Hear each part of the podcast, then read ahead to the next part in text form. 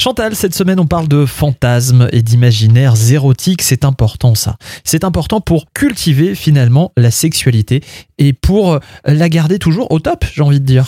Oui, parce que les fantasmes la rendent plus riche, plus variée et permettent de développer un aspect ludique dans le rapport. Mmh. Et les personnes en, en panne de fantasmes finissent par vivre des relations amoureuses appauvries, ennuyeuses. Il leur est conseillé d'enrichir cette sphère de l'imagination sur un plan individuel et sur un plan du couple. Alors, nos fantasmes sont parfois immoraux et qui nous font éprouver de la gêne ou de la honte et qui exercent pourtant une fascination indéniable sur notre désir et notre plaisir. Ils se transforment en petites histoires que nous connaissons bien et que nous améliorons intimement au fond de nous pour les rendre encore plus croustillantes et émoustillantes.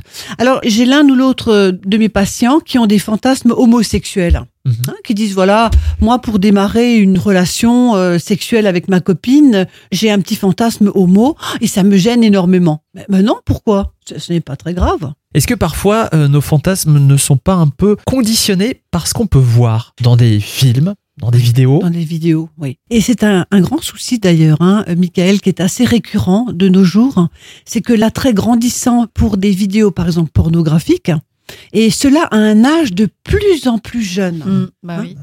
J'ai entendu l'autre jour une, une émission scientifique très intéressante et qui dit que, que les enfants commencent très très jeunes et on peut s'interroger sur cette place de ces vidéos porno et le sens qu'elles prendront dans le domaine de la sexualité réelle et de notre vie amoureuse. Oui, c'est vrai que ça peut biaiser complètement aussi le regard sur la sexualité. Oui. Et sur la femme. Et sur l'homme. Et sur l'homme. Demain, Chantal, c'est vendredi, c'est le jour des conseils.